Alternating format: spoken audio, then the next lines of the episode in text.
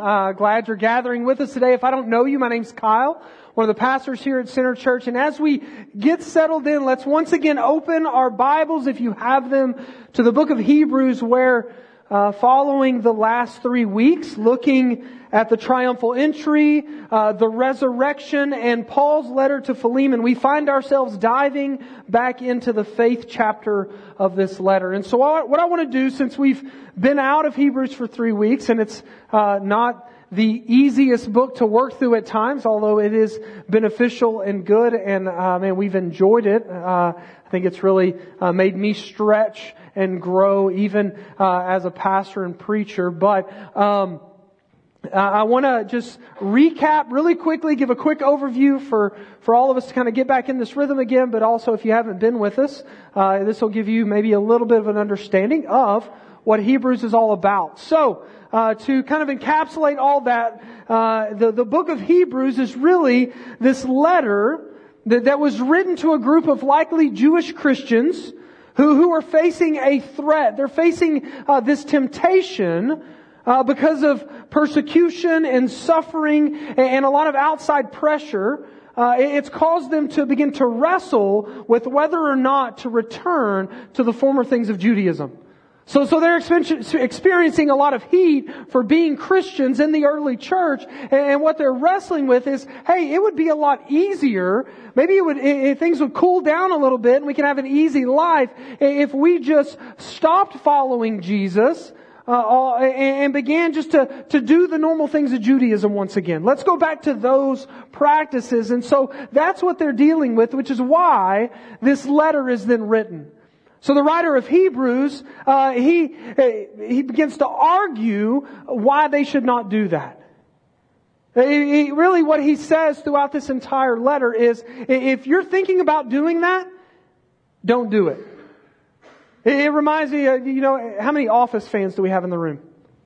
You love the, you've watched The Office. I'm not saying you have to like The Office. Maybe you've watched it. Uh, some of you are like, well, everyone should watch it because it's the greatest show ever. Uh, I would argue against that, but we don't have time for that today. Uh, although I do enjoy The Office, but it reminds me of, of this one episode where Michael Scott, who's kind of the main character uh, in The Office, he asks his right hand man Dwight Schrute, who, if you know Dwight, Dwight's a little, he's a little out there and odd. Uh, he goes, Dwight, what's the most influential thing that I've ever said to you. And without missing a beat, Dwight says, don't be an idiot. He says, revolutionize my life. And then they, they interviewed Dwight separately and he said, yeah, you know, so when I'm about to do something, I ask myself, would an idiot do that? And if an idiot would do that, I don't do that thing, right? And so the writer of Hebrews is saying, hey, if you're thinking about really uh, a something of far greater weight, which is apostasy, which is, hey, I'm going to follow Jesus and I'm stopping. He's saying, if you're thinking about doing that, don't do that, and here's why.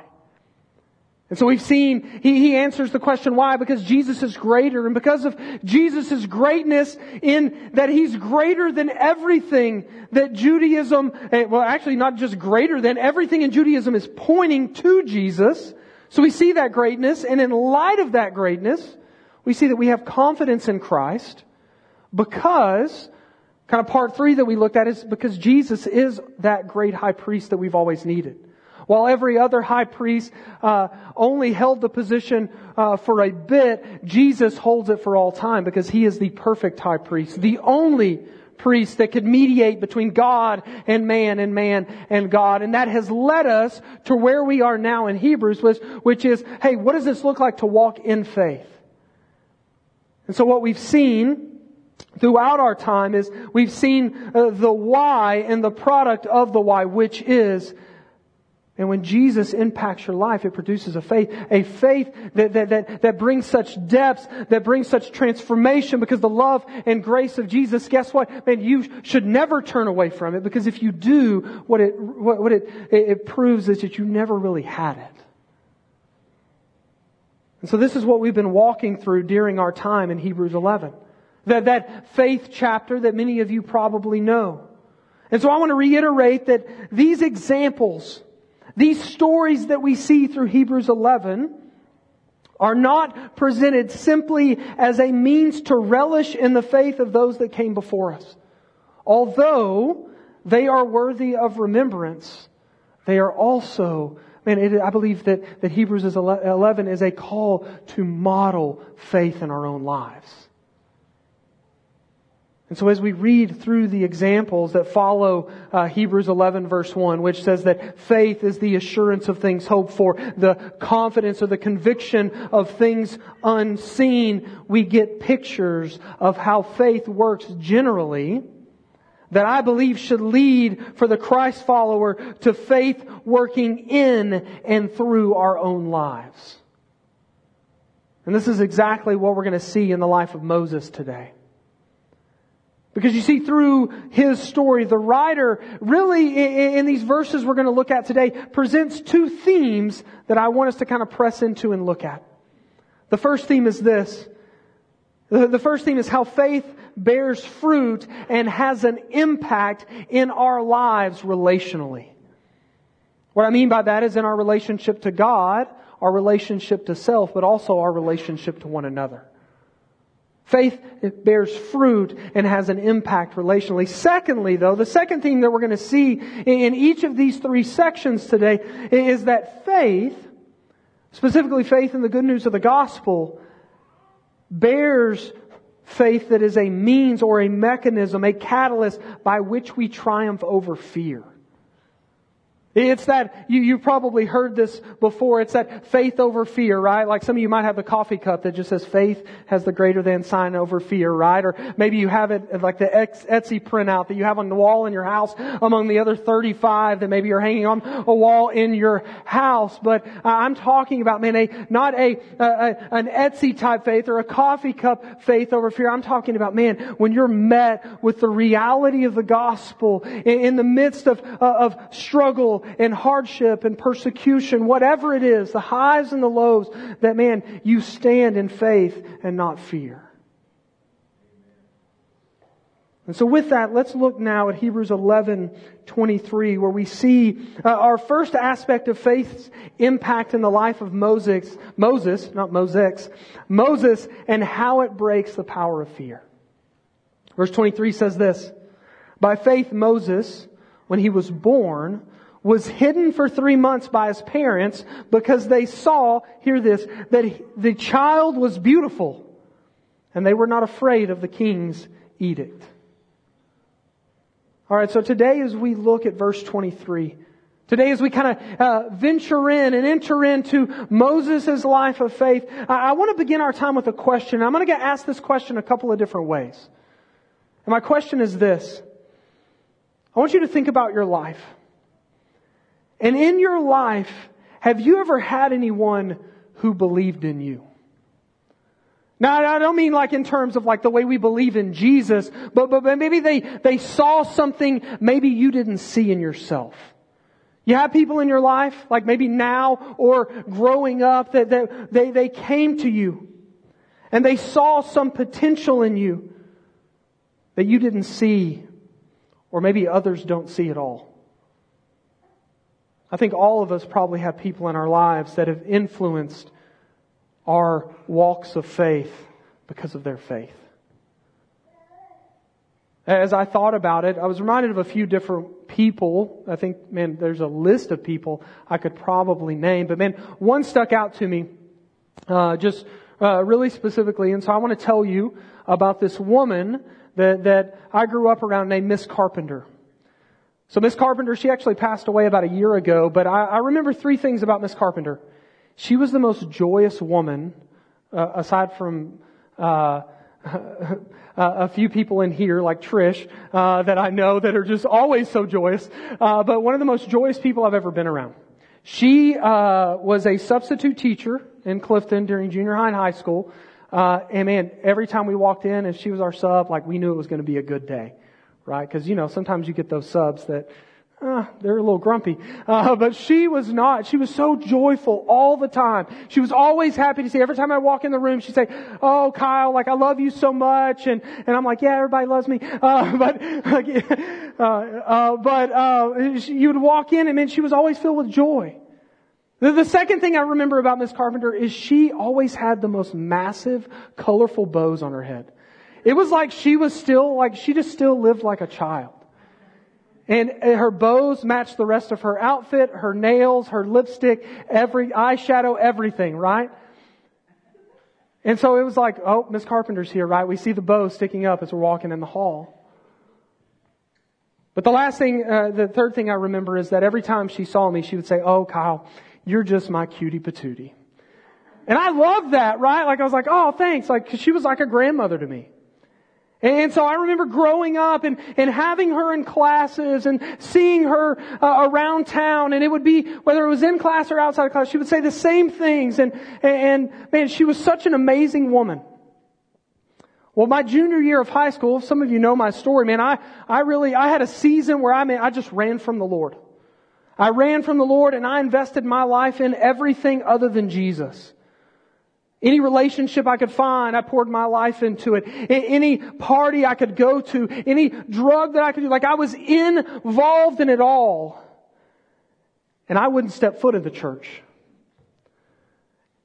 And I heard this story later, right after um, uh, man, I, I, man, God just through a, some really dramatic events, kind of, uh, man, He brought me. I had this moment where it was like, okay, it's time, and man, God, by His grace, uh, man, uh, opened my eyes once again, and I, I realized, uh, man, that that He was it. He was who I wanted to follow.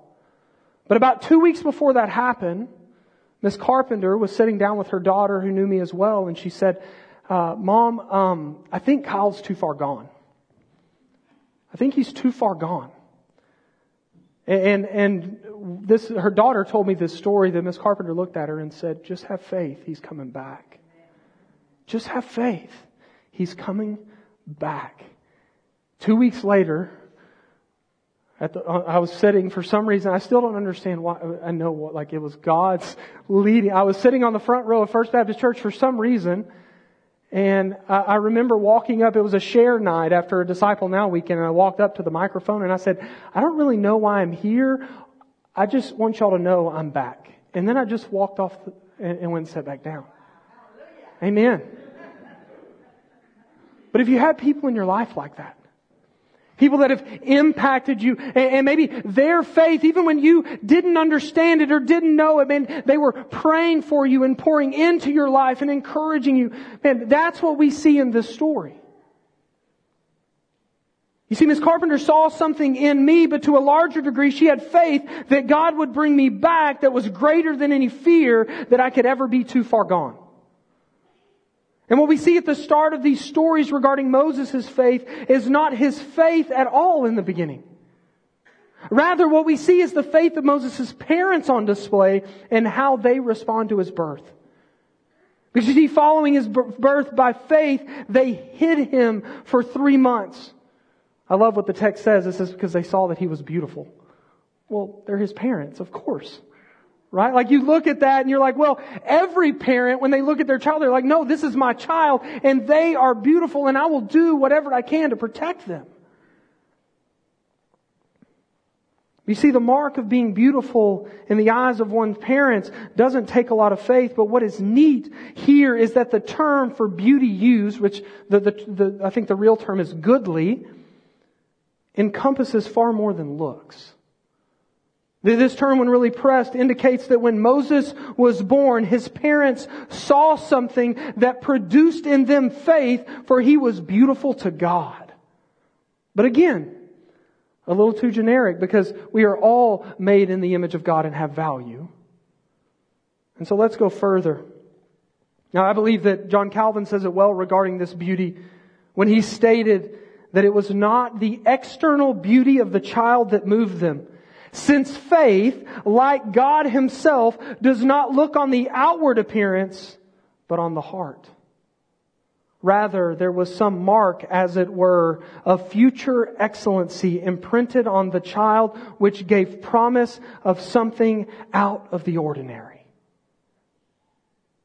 Now, while we don't know what that was, we do see that it was God's providence and sovereign hand working out redemption for his people that led his parents to hide him in faith, not fearing the king's edict. So what happens if you know the Exodus story in Exodus 1, Pharaoh sees that God's people are growing in number and he doesn't like that. Because what the Pharaoh knows is, hey, if they get big enough, it's kind of like Center Church right now. Like if the kids really learn that there's more of them, one day they might say, hey, enough, right? Like, we're taking over this place. Uh, but th- that's what the Pharaoh knows. He's like, maybe if, if they grow to too many, they could take over. And so what he says at first, he says, hey, all the midwives, as soon as a child is born, if it's a boy, I want you to kill it immediately. But guess what? The midwives don't fear Pharaoh. They fear the Lord and they don't do it. To which Pharaoh says, hey, now what I want you to do, if there's a boy that's born, you need to throw them in the Nile so they can drown and we can be done with them. And so this is Moses' parents hide, they hide Moses. They hide him in faith. And then when they can no longer hide him, if you know the story, they place him in a basket in the Nile and providentially he ends up being found by the daughter of Pharaoh, who then again providentially takes him in and then gives him back to his mother to raise until he can, until he can then be brought to live in the palace as a member of the royal family. And so quickly, before we move forward, uh, what does this tell us about our own lives of faith? Well, I think that the biggest response we are to have based upon this story is in terms of how we look at and value others. You see, as a people who are redeemed by grace, that, that again was undeserved, but was bestowed upon us not by merit, but by God's good pleasure, we are to see the good in others. We are to have faith for others, even when they might not have faith for themselves. Praying for God to bring the transformation. Because again, even in the midst of that, God is the one that has to do the work, right? We are called to pray for God to bring transformation, calling out what we see in them to them, exposing them to the truth, not quitting on them. And I think so often in the church, we're so quick to just cast people off and quit on them. But guess what? That's not what Jesus has done for us. Also, we need to be bold enough to even hide them from things that are seeking to bring them harm. And so I, I want to, usually we do this at the end, but I'm going to go ahead and give you a few practical steps for what it means to have this kind of faith for others or towards others, praying in faith at God, not, not fearing that they are too far gone, but man, uh, being emboldened to care about others in this way. The first thing you can do is pray. Today, who are you praying for God to bring in or bring back. See, that's what Miss Carpenter was doing for me, likely on a daily basis, was just praying for God to bring me back. And she had faith that He would. Who are you praying for God to bring in that they might know salvation or bring back, that they, they might understand once again, man, this is what Jesus has really done for me. This is what it means to follow. The second thing that we can do is we can walk in encouragement and accountability towards others. You see, having faith for others means that we engage them relationally in ways that encourage them, encourage them to the gospel, with the gospel, and hold them accountable to obedience that flows from the gospel. And then the last way is that, man, we can practice purposeful hiding. Let me explain what I mean by that. You see, I think we have to remember that we are in a battle not against flesh and blood, but against Satan, who, whose only goal is to kill, steal, and destroy each and every one of us. Therefore, we must be diligent to guard our own hearts and the hearts of others. Let, let, me just give a specific of what this could look like. I believe it has, this has a wide range, but let me specifically just talk about parenting. Like as parents, it is our job as parents to guard the hearts and minds and eyes and actions of our children. Which means that there are many, that there will be moments of hiding them from things that seek to destroy them. Protecting them from things that seek to destroy them. But let me quickly just tell you what I mean by hiding. By hiding, I don't mean blinding them to the world out of fear. I don't mean taking them out of the world. Actually, I believe as believers we are called to be what? We are called to be in the world, but not of the world. Don't, don't blind them to the reality of brokenness because guess what? Like, it's in them and they need to recognize it in their own hearts and lives. It's in you, so you, they need to see that you recognize it in your own life and aren't blind to it. But also the world around them is broken. So we don't blind them to it out of fear, but in faith, we share the reality of brokenness expressing why we do certain things and don't do other things that the culture around us deems okay. But also in the midst of that, we proclaim to them how the gospel is greater news eternally than their immediate desire. And I, I just want to say, like, I, we're, we're just starting to learn this. That's hard. Like, that's hard. We're already having moments with our children where they say, hey, can we listen to this? Can we watch this? Can we go? And we're like, no, you can't. And their response to us is, oh, well, all my friends are doing it. Which, you know, the common response I got as a child was, well, if your friends jumped off a cliff, wouldn't you? Which I just want to say that is a bad response, parents, because I remember when my mom would tell me that, I'd be like, yeah, let's go, right? Is there water down there? Like, let's jump in it, uh, you know, or whatever. Like, I didn't care. No, I think the better response when that is said is said, hey, well, let's open the Word. Let me show you why we say no to this. Let me show you why as a parent I'm called to live a certain way and, and to raise you a certain way. Let, let, me show you why you as a child, man, you, you, you should heed that. Let's pray together. I think the other avenue is that, man, we, we've got to be more consistent in discipling our children. Parents, you are the primary discipler of your kids. You should be the primary disciple of your kids. If not, something will disciple them. But it's your job. Don't advocate it. The church has a part to play in, in, in walking alongside and equipping you, but it is your job. Get out in front of it. Get out in front. You have to be ready, be on alert, like you have to do your homework. Because it's changing faster and faster all the time, right? Our kid walked in the other day and said, yeah, you know, you're sus. And we were like, huh? Excuse me? It means you're suspect, right?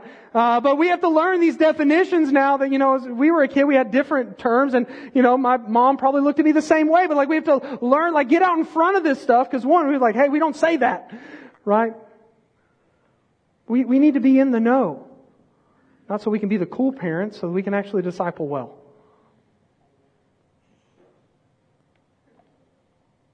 So let me get off that soapbox and let's continue now. Looking at the next story of faith. So we see the faith of Moses' parents and how they, because of their faith, didn't fear Pharaoh. Now let's look at the next story in the life of Moses by reading 24 through 27. It says this. By faith, Moses, when he was grown up, refused to be called the son of Pharaoh's daughter, choosing rather to be mistreated with the people of God than to enjoy the fleeting pleasures of sin. He considered the reproach of Christ greater, of, of Christ's greater wealth than the treasures of Egypt, for he was looking to the reward. By faith he left Egypt, not being afraid of the anger of the king, for he endured as seeing him who is invisible. Alright, so what we get here between 23 and 24 is about a 40 year jump in Moses' life, likely. And what we see first is that this is not a man named Moses who is holding on to his parents' faith. Rather, this is a man named Moses who has his own walk of faith. I believe that's so key. Guess what? You can't live off your parents' faith. You, you can't live off your friend's faith or your pastor's faith. I can't live off Miss Carpenter's faith, right? Everyone is called to have a personal life of faith that fleshes itself out in community. And so Moses' faith, as you see from this story, is developed and honed. He, he's experienced a lot. He will experience a lot more. Moses, as we're going to see through the story, if you go through the Exodus story and look at Moses' life, man, his faith is developed and honed through his experience of sin, his own sin and brokenness, his suffering that he experiences, the humility that he grows in, but also it's honed by acts of God before him and through him. You see, Moses' life wasn't an instant life of faith. It was a long road of obedient faith. And so Moses, when he is grown up, responds in faith first by refusing to be called the son of Pharaoh's daughter. And instead, what the text says is he chooses to be mistreated with the people of God rather than to enjoy the fleeting pleasures of sin. What I want to do is I want to break these uh, verses down two at a time uh, because man, there's a lot here, and it only builds from this moment. So let's uh, first break down 24 and 25. So after Moses grows up in the palace with all the amenities, uh, with the ease, with everything at his fingertips, he ends up refusing to take the name of Pharaoh's family. Uh, essentially what Moses does is he casts off being brought into the royal line and instead chooses to be known as a Hebrew. Because guess what? Moses would have known he was a Hebrew. One, he looked different than the Egyptians. Two, remember, he was raised uh, up by his mother and father for a season, and they taught him and told him, and he watched the, the suffering of the people that were like him. And so he casts off being brought into the royal family, which brought with it the same mistreatment. And I think the question that many would ask at this moment would be, Moses, what are you thinking? Like that's the foolish thing. Don't do that thing. You're in. Like for us today, I think even we would look at that and be like, Moses, your position in the royal family could be a benefit to God's people. Change things from the top down, Moses. Get in, fight for the rights of God's people in the palace as they serve as slaves. Change their working conditions. Man, maybe you can become a ruler and then set God's people free, but do it through that. Like that seems logical. But also, uh, it's very similar to the way the disciples and many who followed him viewed Jesus, right? If you read the Gospels, what are the disciples always saying? Hey, when are you going to overthrow Rome? Jesus, Jesus, if you, you're doing all these miracles, but if, man, if you would just come in on your war horse, uh, you know, you keep talking about dying, but we don't know. Let's not do that. Let's go and let's do some killing. You take over. You rule. You reestablish. And Jesus is saying, no, no, no.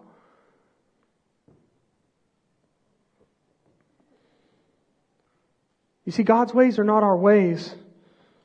And the reason I believe God's ways are not our ways is because we're broken and He is not. And, and, He understands that our freedom is far deeper than the freedom from physical bondage. He understands that we need new hearts. He knew that an earthly king that never engages in our suffering and need has no way of knowing what we really need. I also believe that Moses knew that melding into the royal line rather than being true to who he was while comfortable would have been apostasy. See, those things look really good, and I think at times as believers, we're not careful. We don't heed the understanding. We kind of get ourselves into places thinking, oh no, I'll be okay. And man, we just begin to meld and form into what the culture around us is doing. And so while it would look really good, I don't think I think Moses knew, man, I, no, I'm going to turn from those things because everything else is way easier.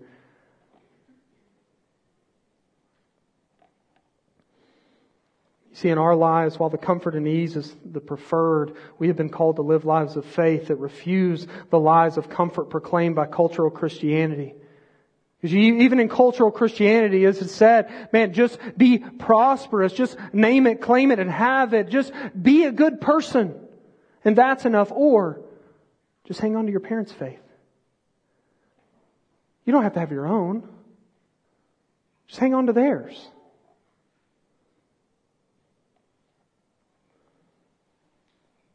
You see, we do that rather than follow Jesus, who just as Moses did, left the comforts of heaven and came to us, choosing to be mistreated on our behalf rather than enjoying the fleeting pleasures of sin.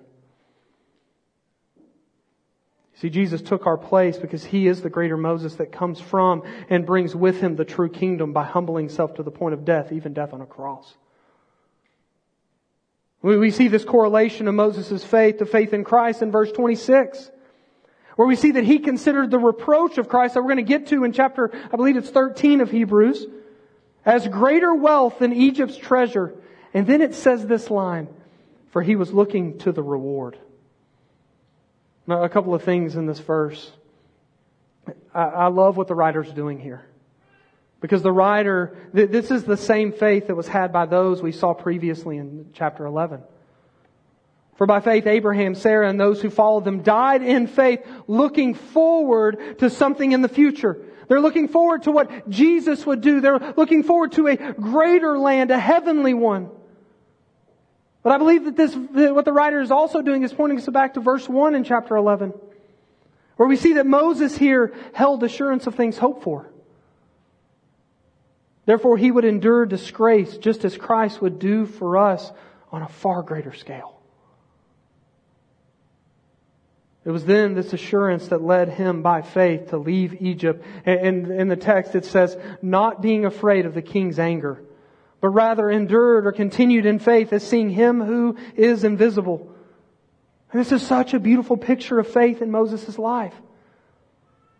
What we see is that it, was this assurance of things unseen that led him to leave Egypt, not fear of what Pharaoh would do following him murdering an Egyptian. You see, in Exodus it says he was afraid, but what we see here is that his faith was greater than his fear, and so he goes in faith, trusting that God will bring deliverance in time for his people. And so he goes in faith, and he endures in faith for 40 more years, herding his father-in-law's sheep, as seeing him who is invisible.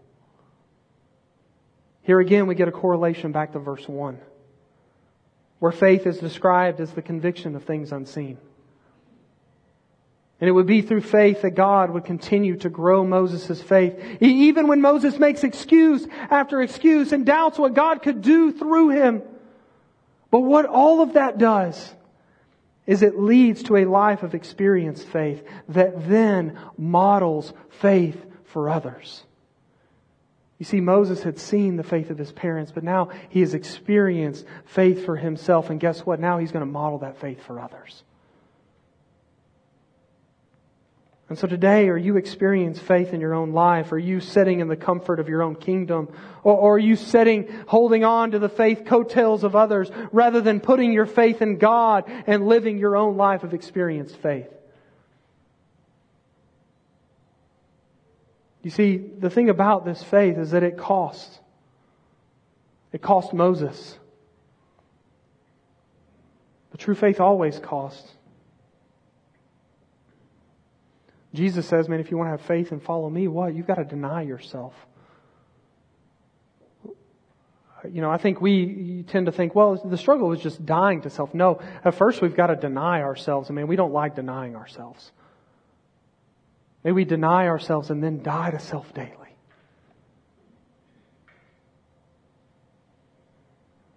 You see, the sad reality is many don't want to die to self. And therefore, many don't experience faith. And so we see Moses' faith is seen through the faith had by others and faith experienced himself. Now I want to close out by looking at how Moses models faith for others. Let's read verses 28 and 29. By faith, he kept the Passover and sprinkled the blood so that the destroyer of the firstborn might not touch them. By faith, the people crossed the Red Sea as on dry land, but the Egyptians, when they attempted to do the same, were drowned. Okay, so Moses lives out his life of experienced faith. Uh, as he does that, we then see that one of the marks of faith in everyone's life is that we then model that faith for others so that as they experience and see our faith by grace, faith begins to work in their lives. Look, look quickly how we see it in the life of Moses. So, so God, after performing a long list of plagues upon the Egyptians, tells Moses, he says, okay, you need to tell the people to go inside and you're going to kill an unblemished lamb and you're going to spread the blood over the doorposts of every Hebrew house So that when the angel of death comes, he would pass over their house and not kill their firstborn. Now, now for us that know the story, this doesn't seem like that big of a deal, but man, uh, uh, like we just look at the rest of the plagues and be like, okay, yeah, natural progression. Of course, you know, God, He's just, He's doing these things. But you see, this was huge because there's no precedence for something like this. And yet Moses responds in faithful obedience for the people. And he does what God tells him. In doing so, institutes the Passover, which is still observed, although not performed today. It's still observed because, uh, like, the, like, man, we observe it, but it doesn't have to be performed anymore because guess what? Jesus was the, the, the Lamb of God that, that took away the sins of the world. There doesn't need to be another sacrifice.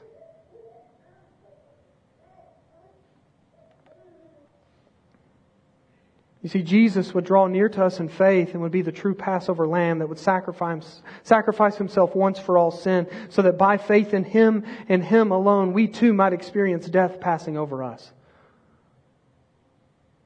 You see, this then leads to our last point of faith modeled. When we see that by faith, the people crossed the Red Sea on dry land while the Egyptians were destroyed. Now, now up front, this, it looks like a transition from Moses' faith to the people's faith. And I believe to a certain extent it is, but you see, it's because of the faith that Moses modeled in his own life that they have faith. If you go back to the story in Exodus, when God's people get to the sea, they see the sea before them, they turn around, the Egyptians are coming, and what do they do? They fear. They cry out in fear, Moses, why have you brought us here?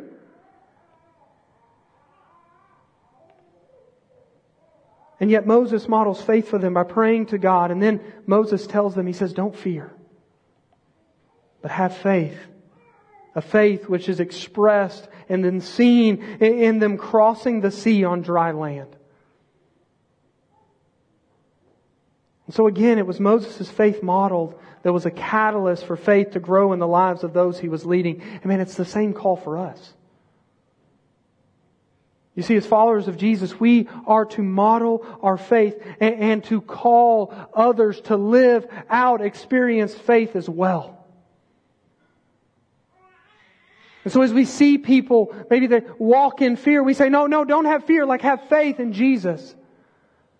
That's something we, in our house, we tell our kids when they're scared, we say, hey, we don't have to be afraid. Why? And they know the answer. They say, because God is with us. And we pray with them, and we talk to them, and we call them to faith, not fear. And we are to model our lives in such a way. We are to live such lives of faith that people look at us and they say, what, what is it? What's going on? The world seems like it's crumbling about us and yet you, you have joy. And then what do we get to do? We say, oh man, I, like, this is what Jesus has done for me. And this is what Jesus will do for you. You're not too far gone. Heed the call of faith today.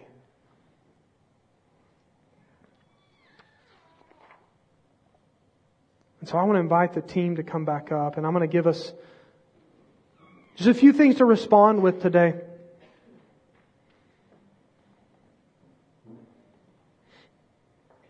First, today, man, if you are hearing this and you're like, man, what is this faith that you're talking about? Maybe you've heard a little bit about it, but maybe, uh, you know, it's just been your parents' faith or, uh, it, it, it's just been like, well, I just have faith whenever I really need something, but I, eh, you know, or I just need to be good enough and that'll maybe, uh, my faith in being good enough will tip the scales in my favor. Guess what? It won't. None of those things will save you.